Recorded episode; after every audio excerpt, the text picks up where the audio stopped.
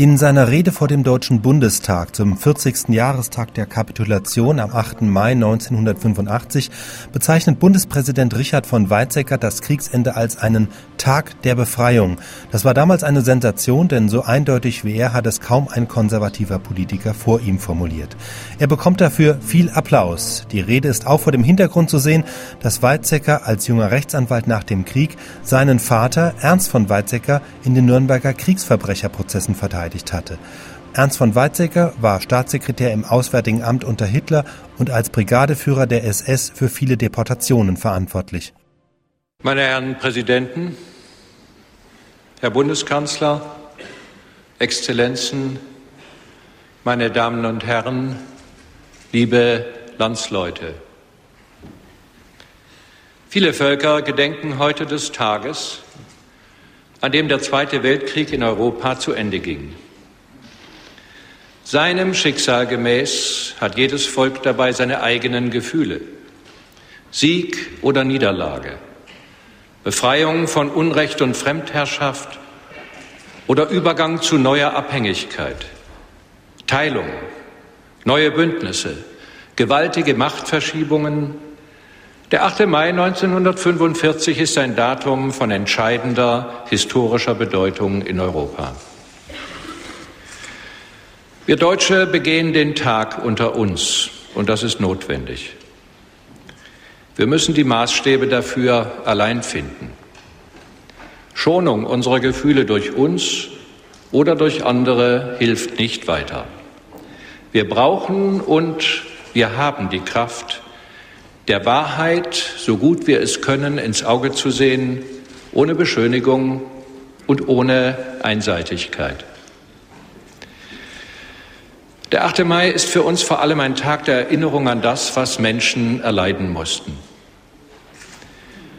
Er ist zugleich ein Tag des Nachdenkens über den Gang unserer Geschichte. Je ehrlicher wir ihn begehen, desto freier sind wir uns seinen Folgen verantwortlich zu stellen. Der 8. Mai ist für uns Deutsche kein Tag zum Feiern. Die Menschen, die ihn bewusst erlebt haben, denken an ganz persönliche und damit ganz unterschiedliche Erfahrungen zurück. Der eine kehrte heim, der andere wurde heimatlos. Dieser wurde befreit, für jenen begann die Gefangenschaft. Viele waren einfach nur dankbar dafür, dass Bombennächte und Angst vorüber und sie mit dem Leben davon gekommen waren. Andere empfanden Schmerz über die vollständige Niederlage des eigenen Vaterlandes.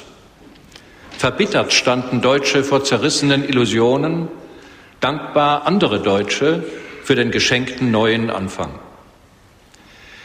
Es war schwer, sich alsbald klar zu orientieren. Ungewissheit erfüllte das Land. Die militärische Kapitulation war bedingungslos. Unser Schicksal lag in der Hand der Feinde. Die Vergangenheit war furchtbar gewesen, zumal auch für viele dieser Feinde. Würden sie uns nun nicht vielfach entgelten lassen, was wir ihnen angetan hatten? Die meisten Deutschen hatten geglaubt, für die gute Sache des eigenen Landes zu kämpfen und auch zu leiden. Und nun sollte sich herausstellen, das alles war nicht nur vergeblich und sinnlos, sondern es hatte den unmenschlichen Zielen einer verbrecherischen Führung gedient. Erschöpfung, Ratlosigkeit und neue Sorgen kennzeichneten die Gefühle der meisten. Würde man noch eigene Angehörige finden? Hatte ein Neuaufbau in diesen Ruinen überhaupt Sinn? Der Blick zurück in einen dunklen Abgrund der Vergangenheit und nach vorn in eine ungewisse, dunkle Zukunft.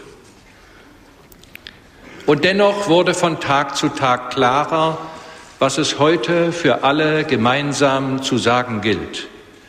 Der 8. Mai war ein Tag der Befreiung. Er hat uns alle befreit von dem menschenverachtenden System der nationalsozialistischen Gewaltherrschaft. Niemand wird um dieser Befreiung willen vergessen, welche schweren Leiden für viele Menschen mit dem 8. Mai überhaupt erst begannen und danach folgten. Aber wir dürfen nicht im Ende des Krieges die Ursache für Flucht, Vertreibung und Unfreiheit sehen. Sie liegt vielmehr in seinem Anfang.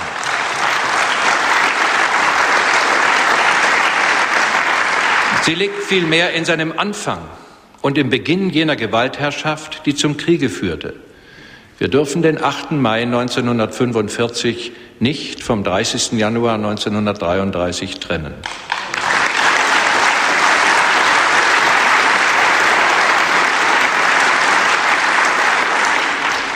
Wir haben wahrlich keinen Grund, uns am heutigen Tag an Siegesfesten zu beteiligen.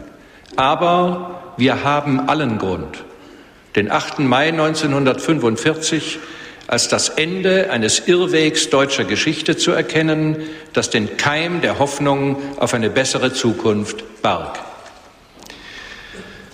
Der 8. Mai ist ein Tag der Erinnerung. Erinnern, das heißt eines Geschehens, so ehrlich und rein zu gedenken, dass es zu einem Teil des eigenen Inneren wird. Das stellt große Anforderungen an unsere Wahrhaftigkeit.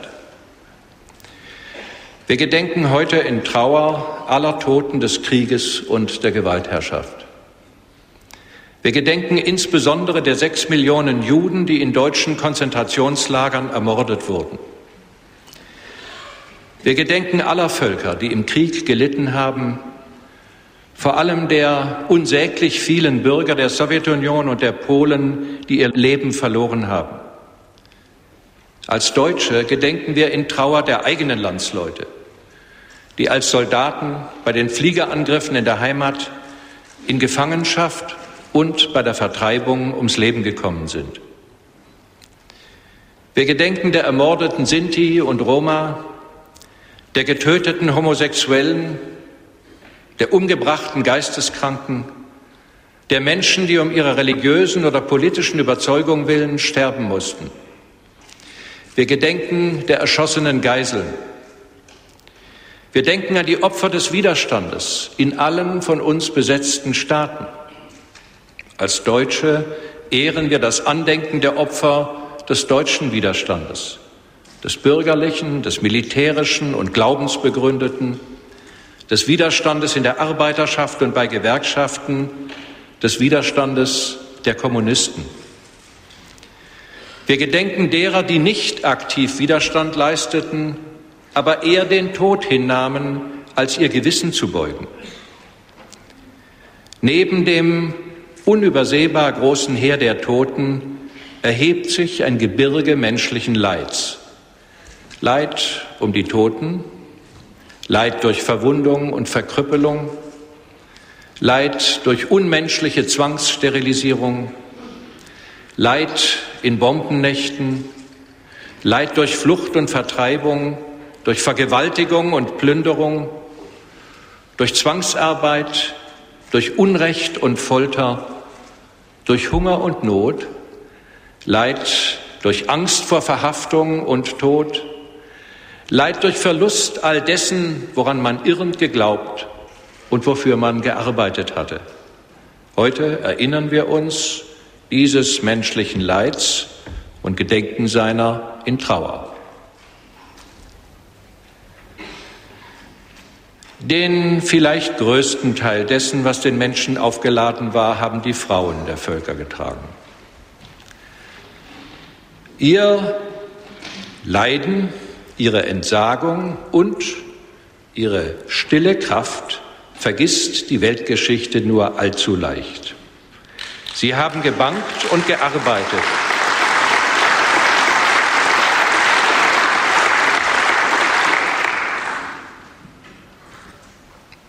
Sie haben gebankt und gearbeitet, menschliches Leben getragen und beschützt. Sie haben getrauert um gefallene Väter und Söhne, Männer, Brüder und Freunde. Sie haben in den dunkelsten Jahren das Licht der Humanität vor dem Erlöschen bewahrt. Am Ende des Krieges haben sie als Erste und ohne Aussicht auf eine gesicherte Zukunft Hand angelegt, um wieder einen Stein auf den anderen zu setzen, die Trümmerfrauen in Berlin und überall. Als die überlebenden Männer heimkehrten, mussten Frauen oft wieder zurückstehen. Viele Frauen blieben aufgrund des Krieges allein und verbrachten ihr Leben in Einsamkeit. Wenn aber die Völker an den Zerstörungen, den Verwüstungen, den Grausamkeiten und Unmenschlichkeiten innerlich nicht zerbrachen, wenn sie nach dem Krieg langsam wieder zu sich selbst kamen, dann verdanken wir es zuerst unseren Frauen. Am Anfang der Gewaltherrschaft hatte der abgrundtiefe Hass Hitlers gegen unsere jüdischen Mitmenschen gestanden. Hitler hatte ihn nie vor der Öffentlichkeit verschwiegen. Er hatte das ganze Volk zum Werkzeug dieses Hasses gemacht. Noch am Tag vor seinem Ende, am 30. April 1945, hatte er sein sogenanntes Testament mit den Worten abgeschlossen, vor allem verpflichte ich die Führung der Nation und die Gefolgschaft zur peinlichen Einhaltung der Rassengesetze und zum unbarmherzigen Widerstand gegen den Weltvergifter aller Völker, das internationale Judentum. Gewiss, es gibt kaum einen Staat, der in seiner Geschichte immer frei blieb von schuldhafter Verstrickung in Krieg und Gewalt. Der Völkermord an den Juden jedoch ist beispiellos in der Geschichte. Die Ausführung des Verbrechens lag in der Hand weniger. Vor den Augen der Öffentlichkeit wurde es abgeschirmt. Aber jeder Deutsche konnte miterleben, was jüdische Mitbürger erleiden mussten. Von kalter Gleichgültigkeit über versteckte Intoleranz bis zum offenen Hass. Wer konnte arglos bleiben nach den Bränden der Synagogen, den Plünderungen, der Stigmatisierung mit dem Judenstern, dem Rechtsentzug, den unaufhörlichen Schändungen der menschlichen Würde? Wer seine Ohren und Augen aufmachte, wer sich informieren wollte, dem konnte nicht entgehen, dass Deportationszüge rollten. Die Fantasie der Menschen mochte für Art und Ausmaß der Vernichtung nicht ausreichen. Aber in Wirklichkeit trat zu den Verbrechen selbst der Versuch allzu vieler, auch in meiner Generation, die wir jung und an der Planung und Ausführung der Ereignisse unbeteiligt waren, nicht zur Kenntnis zu nehmen, was geschah. Es gab viele Formen, das Gewissen ablenken zu lassen, nicht zuständig zu sein, wegzuschauen, zu schweigen. Als dann am Ende des Krieges die ganze unsagbare Wahrheit des Holocaust herauskam, da beriefen sich allzu viele von uns darauf, nichts gewusst oder auch nur geahnt zu haben. Schuld oder Unschuld eines ganzen Volkes gibt es nicht. Schuld ist wie Unschuld, nicht kollektiv, sondern persönlich. Es gibt entdeckte und verborgen gebliebene Schuld von Menschen. Es gibt Schuld, die sich Menschen eingestanden oder abgeleugnet haben. Jeder, der die Zeit mit vollem Bewusstsein erlebt hat, frage sich heute im stillen selbst nach seiner Verstrickung. Der ganz überwiegende Teil unserer heutigen Bevölkerung war zur damaligen Zeit entweder im Kindesalter oder noch gar nicht geboren. Sie können nicht eine eigene Schuld bekennen für Taten, die sie gar nicht begangen haben. Kein fühlender Mensch erwartet von ihnen, ein Büßerhemd zu tragen, nur weil sie Deutsche sind. Aber die Vorfahren haben ihnen eine schwere Erbschaft hinterlassen. Wir alle, ob schuldig oder nicht, ob alt oder jung, müssen die Vergangenheit annehmen. Wir alle sind von ihren Folgen betroffen und für sie in Haftung genommen. Jüngere und Ältere müssen und können sich gegenseitig helfen, zu verstehen, warum es so lebenswichtig ist, die Erinnerung wachzuhalten. Es geht nicht darum, Vergangenheit zu bewältigen, das kann man gar nicht. Sie lässt sich ja nicht nachträglich ändern oder ungeschehen machen. Wer aber vor der Vergangenheit die Augen verschließt, der wird am Ende blind für die Gegenwart. Wer sich der Unmenschlichkeit nicht erinnern will,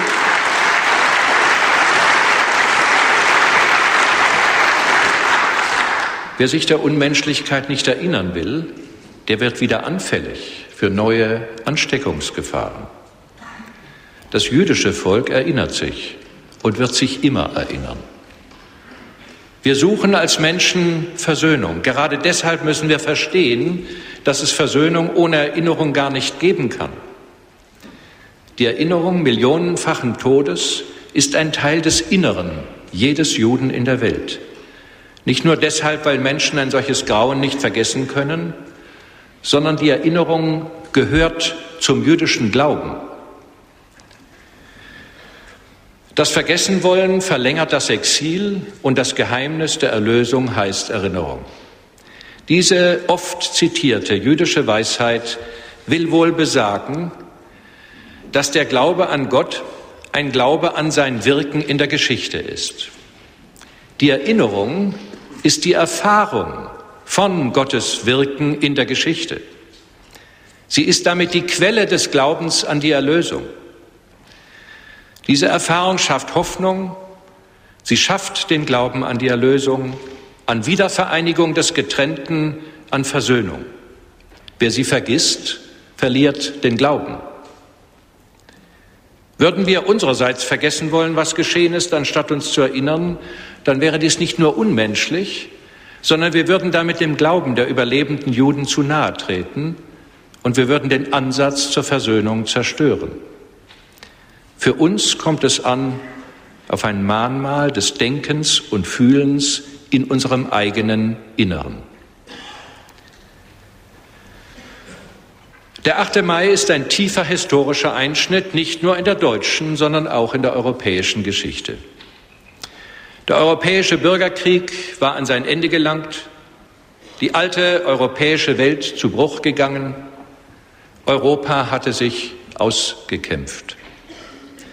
Die Begegnung amerikanischer und sowjetrussischer Soldaten an der Elbe wurde zu einer Art Symbol für das vorläufige Ende einer europäischen Ära. Gewiss, das alles hatte seine alten geschichtlichen Wurzeln. Großen, ja bestimmenden Einfluss hatten die Europäer in der Welt. Aber ihr Zusammenleben auf dem eigenen Kontinent zu ordnen, das vermochten sie immer schlechter. Über 100 Jahre lang hatte Europa unter dem Zusammenprall nationalistischer Übersteigerungen gelitten. Am Ende des Ersten Weltkrieges war es zu Friedensverträgen gekommen, gewiss. Aber ihnen hatte die Kraft gefehlt, Frieden zu stiften. Erneut waren nationalistische Leidenschaften aufgeflammt und hatten sich mit sozialen Notlagen verknüpft. Auf dem Weg ins Unheil wurde Hitler die treibende Kraft. Er erzeugte und er nutzte Massenwahn. Eine schwache Demokratie war unfähig, ihm Einhalt zu gebieten. Und auch die europäischen Westmächte, nach Churchills Urteil arglos, nicht schuldlos, trugen durch Schwäche zur verhängnisvollen Entwicklungen bei. Amerika hatte sich nach dem Ersten Weltkrieg wieder zurückgezogen und war in den 30er Jahren ohne Einfluss auf Europa. Hitler wollte die Herrschaft über Europa und zwar durch Krieg.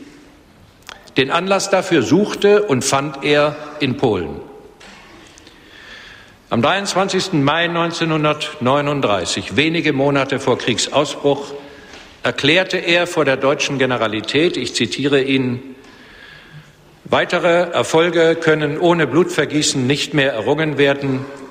Danzig ist nicht das Objekt, um das es geht. Es handelt sich für uns um die Erweiterung des Lebensraumes im Osten und Sicherstellung der Ernährung. Es entfällt also die Frage, Polen zu schonen und bleibt der Entschluss, bei erster passender Gelegenheit Polen anzugreifen.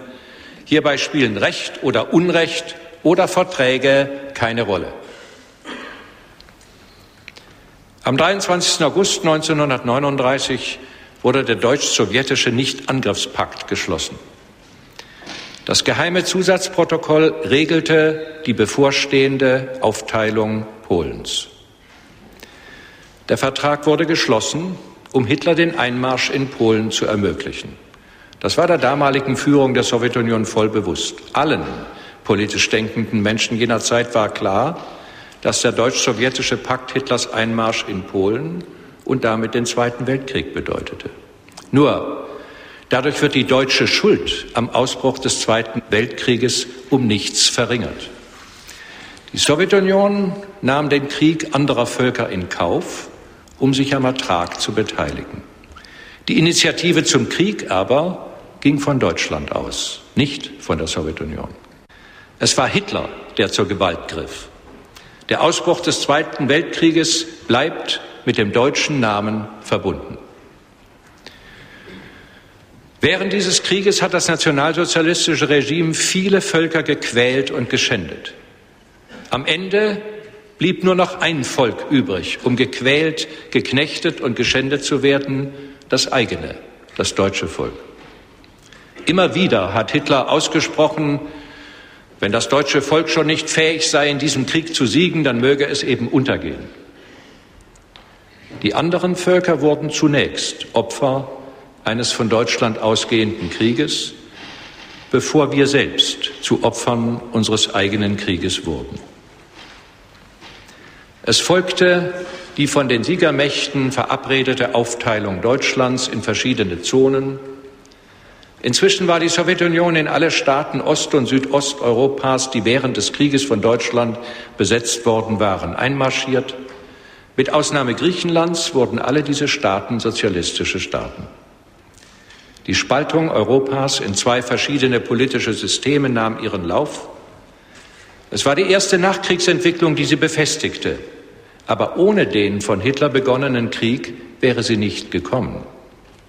Daran denken die betroffenen Völker zuerst, wenn sie sich des von der deutschen Führung ausgelösten Krieges erinnern.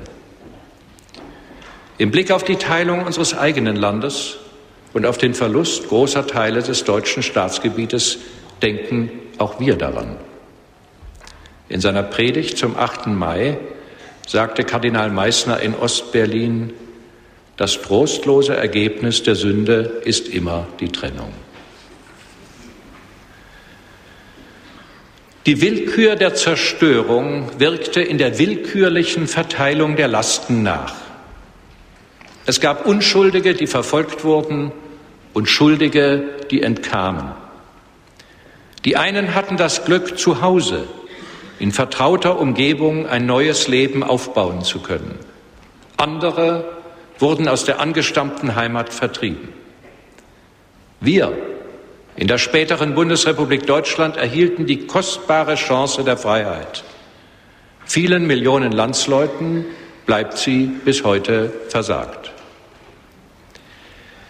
Die Willkür der Zuteilung unterschiedlicher Schicksale ertragen zu lernen, war die erste Aufgabe im Geistigen, die sich neben der Aufgabe des materiellen Wiederaufbaus stellte. An ihr musste sich die menschliche Kraft erproben, die Lasten anderer zu erkennen, an ihnen dauerhaft mitzutragen, sie nicht zu vergessen. In ihr musste die Fähigkeit zum Frieden und die Bereitschaft zur Versöhnung nach innen und außen wachsen die nicht nur andere von uns forderten, sondern nach denen es uns selbst am allermeisten verlangte. Wir können des 8. Mai nicht gedenken, ohne uns bewusst zu machen, welche Überwindung die Bereitschaft zur Aussöhnung den ehemaligen Feinden abverlangte. Können wir uns wirklich in die Lage von Angehörigen der Opfer des Warschauer Ghettos oder des Massakers von Lidice versetzen? Wie schwer musste es aber auch einem Bürger in Rotterdam oder London fallen, den Wiederaufbau unseres Landes zu unterstützen, aus dem die Bomben stammten, die erst kurze Zeit zuvor auf seine Stadt gefallen waren.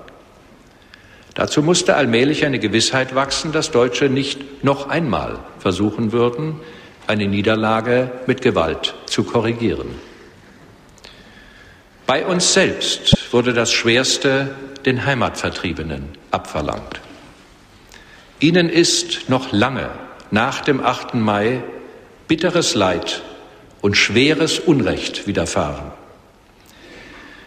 Um ihrem Schicksal mit Verständnis zu begegnen, fehlte uns Einheimischen oft die Fantasie und auch das offene Herz. Aber alsbald gab es auch große Zeichen der Hilfsbereitschaft. Viele Millionen Flüchtlinge und Vertriebene wurden aufgenommen. Im Laufe der Jahre konnten sie neue Wurzeln schlagen. Ihre Kinder und Enkel bleiben auf vielfache Weise der Kultur und der Liebe zur Heimat ihrer Vorfahren verbunden. Und das ist gut so, denn es ist ein wertvoller Schatz in ihrem Leben. Sie haben aber selbst eine neue Heimat gefunden, in der sie mit den gleichaltrigen Einheimischen aufwachsen und zusammenwachsen, ihre Mundart sprechen und ihre Gewohnheiten teilen. Ihr junges Leben ist ein Beweis für die Fähigkeit zum inneren Frieden. Ihre Großeltern und Eltern wurden einst vertrieben. Sie jedoch sind jetzt zu Hause. Früh und beispielhaft haben sich die Heimatvertriebenen zum Gewaltverzicht bekannt. Das war keine vergängliche Erklärung im anfänglichen Stadium der Machtlosigkeit, sondern ein Bekenntnis, das seine Gültigkeit behält.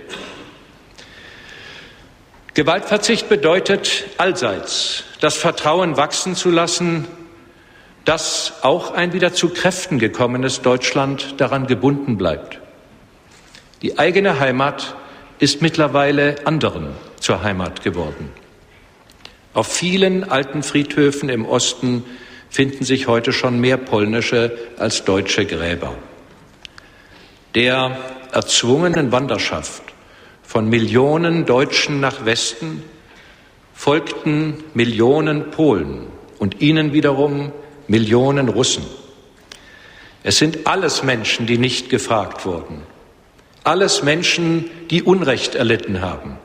Menschen, die wehrlose Objekte der politischen Ereignisse wurden und denen keine Aufrechnung von Unrecht und keine Konfrontation von Ansprüchen wiedergutmachen kann, was ihnen angetan worden ist. Gewaltverzicht heute heißt, den Menschen dort, wo sie das Schicksal nach dem 8. Mai hingetrieben hat und wo sie nun seit Jahrzehnten leben, eine dauerhafte, politisch unangefochtene Sicherheit für ihre Zukunft zu geben. Es heißt, den widerstreitenden Rechtsansprüchen das Verständigungsgebot überzuordnen. Darin liegt der eigentliche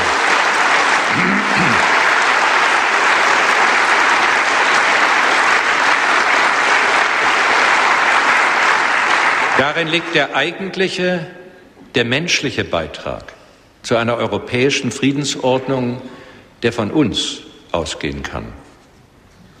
Der Neuanfang in Europa nach 1945 hat dem Gedanken der Freiheit und Selbstbestimmung Siege und Niederlagen gebracht. Für uns gilt es, die Chance des Schlussstrichs unter eine lange Periode europäischer Geschichte zu stärken einer Periode, in der jedem Staat Frieden nur denkbar und sicher schien als Ergebnis eigener Überlegenheit und in der Frieden eine Zeit der Vorbereitung des nächsten Krieges bedeutete. Die Völker Europas lieben ihre Heimat. Den Deutschen geht es nicht anders. Wer könnte der Friedensliebe eines Volkes vertrauen, das imstande wäre, seine Heimat zu vergessen? Nein, Friedensliebe zeigt sich gerade darin, dass man seine Heimat nicht vergisst und eben deshalb entschlossen ist, alles zu tun, um immer in Frieden miteinander zu leben. Heimatliebe eines Vertriebenen ist kein Revanchismus.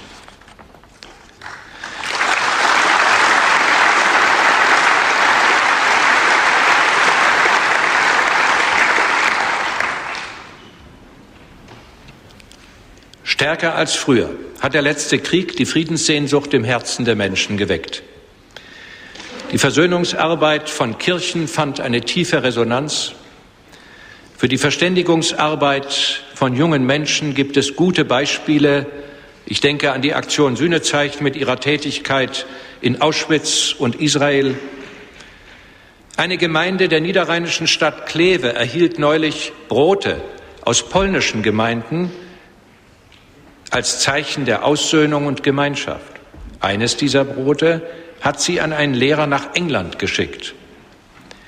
Denn dieser Lehrer aus England war aus der Anonymität herausgetreten und hatte geschrieben, er habe damals im Krieg als Bombenflieger Kirche und Wohnhäuser in Kleve zerstört und wünsche sich ein Zeichen der Aussöhnung. Es hilft unendlich viel zum Frieden, nicht auf den anderen zu warten, bis er kommt, sondern auf ihn zuzugehen, so wie dieser Mann es getan hat.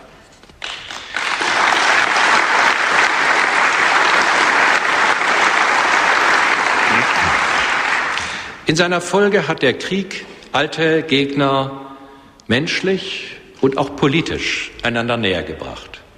Schon 1946 rief der amerikanische Außenminister Burns in seiner denkwürdigen Stuttgarter Rede zur Verständigung in Europa und dazu auf, dem deutschen Volk auf seinem Weg in eine freie und friedliebende Zukunft zu helfen. Unzählige amerikanische Bürger haben damals mit ihren privaten Mitteln uns Deutsche, die Besiegten, unterstützt, um die Wunden des Krieges zu heilen. Dank der Weitsicht von Franzosen wie Jean Monnet und Robert Schumann und von Deutschen wie Konrad Adenauer endete eine alte Feindschaft zwischen Franzosen und Deutschen für immer. Ein neuer Strom von Aufbauwillen und Energie ging durch das eigene Land. Manche alte Gräben wurden zugeschüttet. Konfessionelle Gegensätze und soziale Spannungen verloren an Schärfe. Partnerschaftlich ging man ans Werk. Es gab keine Stunde Null, aber wir hatten die Chance zu einem Neubeginn. Wir haben sie genutzt, so gut wir konnten. An die Stelle der Unfreiheit haben wir die demokratische Freiheit gesetzt. Vier Jahre nach Kriegsende, 1949, am heutigen 8. Mai, beschloss der Parlamentarische Rat unser Grundgesetz. Über Parteigrenzen hinweg gaben seine Demokraten die Antwort auf Krieg und Gewaltherrschaft im Artikel 1 unserer Verfassung. Das deutsche Volk bekennt sich darum zu unverletzlichen und unveräußerlichen Menschenrechten als Grundlage jeder menschlichen Gemeinschaft, des Friedens und der Gerechtigkeit in der Welt. Auch an diese Bedeutung des 8. Mai gilt es heute zu erinnern. Die Bundesrepublik Deutschland ist ein weltweit geachteter Staat geworden. Sie gehört zu den hochentwickelten Industrieländern der Welt. Mit ihrer wirtschaftlichen Kraft weist sie sich mitverantwortlich dafür, Hunger und Not in der Welt zu bekämpfen und zu einem sozialen Ausgleich unter den Völkern beizutragen. Wir leben seit 40 Jahren in Frieden und Freiheit und wir haben durch unsere Politik unter den freien Völkern des Atlantischen Bündnisses und der Europäischen Gemeinschaft dazu selbst einen großen Beitrag geleistet. Nie gab es auf deutschem Boden einen besseren Schutz der Freiheitsrechte des Bürgers als heute, ein dichtes soziales Netz, das den Vergleich mit keiner anderen Gesellschaft zu scheuen braucht, sichert die Lebensgrundlage der Menschen. Hatten sich bei Kriegsende viele Deutsche noch darum bemüht, ihren Pass zu verbergen oder gegen einen anderen einzutauschen, so ist heute unsere Staatsbürgerschaft ein angesehenes Recht. Wir haben wahrlich keinen Grund zu Überheblichkeit und Selbstgerechtigkeit. Aber wir dürfen uns der Entwicklung dieser 40 Jahre dankbar erinnern, wenn wir das eigene historische Gedächtnis benutzen als Leitlinie für unser Verhalten in der Gegenwart und für die ungelösten Aufgaben, die auf uns warten. Wenn wir uns daran erinnern, dass Geisteskranke im Dritten Reich getötet wurden, werden wir die Zuwendung zu psychisch kranken Menschen als unsere eigene Aufgabe verstehen.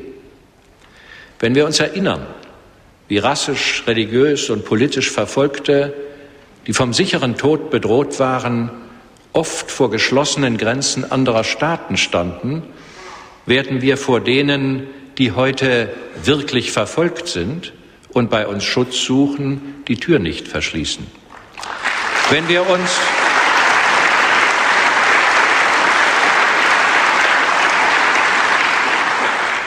Wenn wir uns der Verfolgung des freien Geistes während der Diktatur besinnen, werden wir die Freiheit jedes Gedankens und jeder Kritik schützen, so sehr sie sich auch gegen uns selbst richten mag. Wer über die Verhältnisse im Nahen Osten urteilt, der möge an das Schicksal denken, das Deutsche den jüdischen Mitmenschen bereiteten und das die Gründung des Staates Israel unter Bedingungen auslöste, die noch heute die Menschen in dieser Region belasten und gefährden. Wenn wir daran denken, was unsere östlichen Nachbarn im Krieg zu erleiden hatten, werden wir besser verstehen, dass der Ausgleich, die Entspannung und die friedliche Nachbarschaft mit diesen Ländern zentrale Aufgabe der deutschen Außenpolitik bleiben.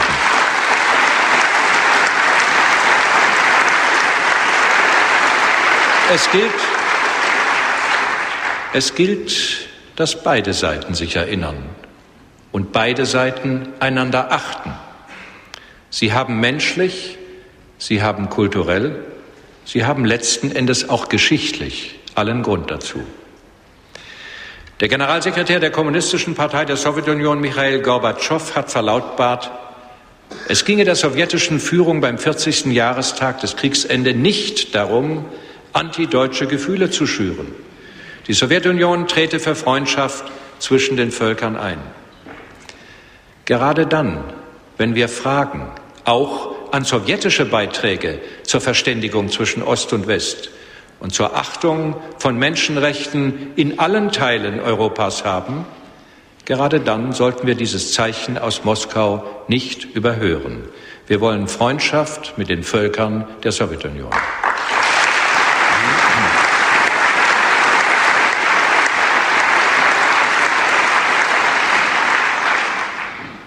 40 Jahre nach dem Ende des Krieges ist das deutsche Volk nach wie vor geteilt.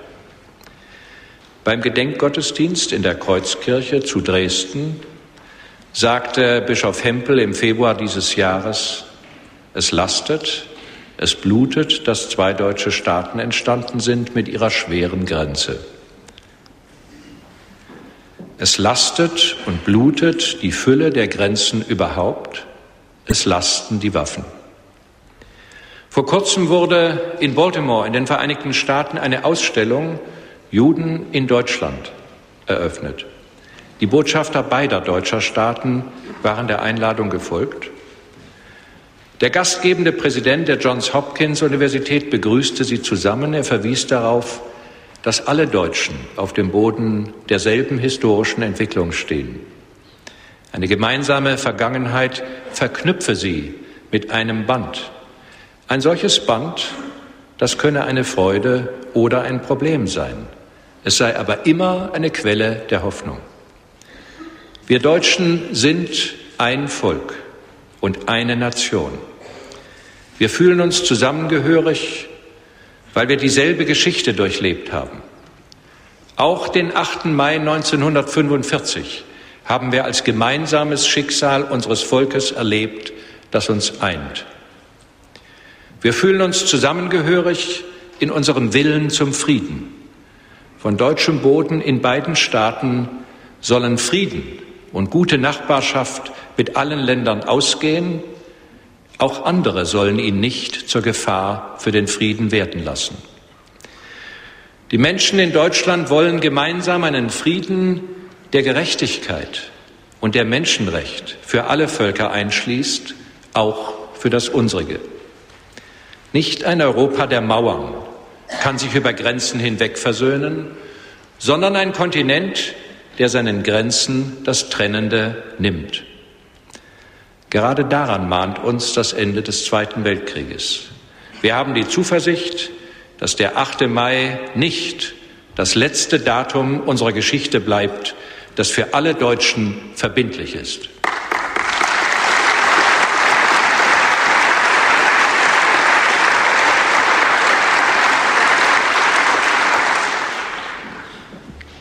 Manche junge Menschen haben sich und haben auch uns in den letzten Monaten gefragt, warum es 40 Jahre nach Ende des Krieges zu so lebhaften Auseinandersetzungen über die Vergangenheit gekommen ist. Warum lebhafter als nach 25 oder 30 Jahren? Worin liegt die innere Notwendigkeit dafür?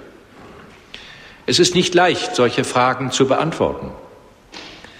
Aber wir sollten die Gründe dafür nicht vornehmlich in äußeren Einflüssen suchen, obwohl es diese zweifellos auch gegeben hat.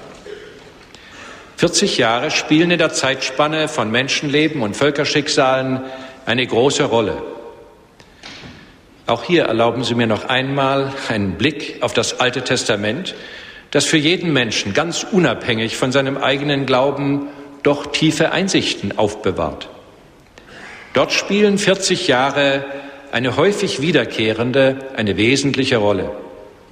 40 Jahre sollte Israel in der Wüste bleiben bevor der neue Abschnitt in der Geschichte mit dem Einzug ins verheißene Land begann. 40 Jahre waren notwendig für einen vollständigen Wechsel der damals verantwortlichen Vätergeneration. An anderer Stelle aber wird aufgezeichnet, wie oft die Erinnerung an erfahrene Hilfe und Rettung nur 40 Jahre dauerte. Wenn nämlich die Erinnerung abriss, war die Ruhe zu Ende so bedeuten 40 Jahre stets einen großen Einschnitt. Sie wirken sich aus im Bewusstsein der Menschen, sei es als Ende einer dunklen Zeit mit der Zuversicht auf eine neue und gute Zukunft, sei es als Gefahr des Vergessens und als Warnung vor den Folgen. Über beides lohnt es sich nachzudenken. Bei uns ist eine neue Generation in die politische Verantwortung hereingewachsen. Die Jungen sind nicht verantwortlich für das, was damals geschah, aber sie sind verantwortlich für das, was in der Geschichte daraus wird.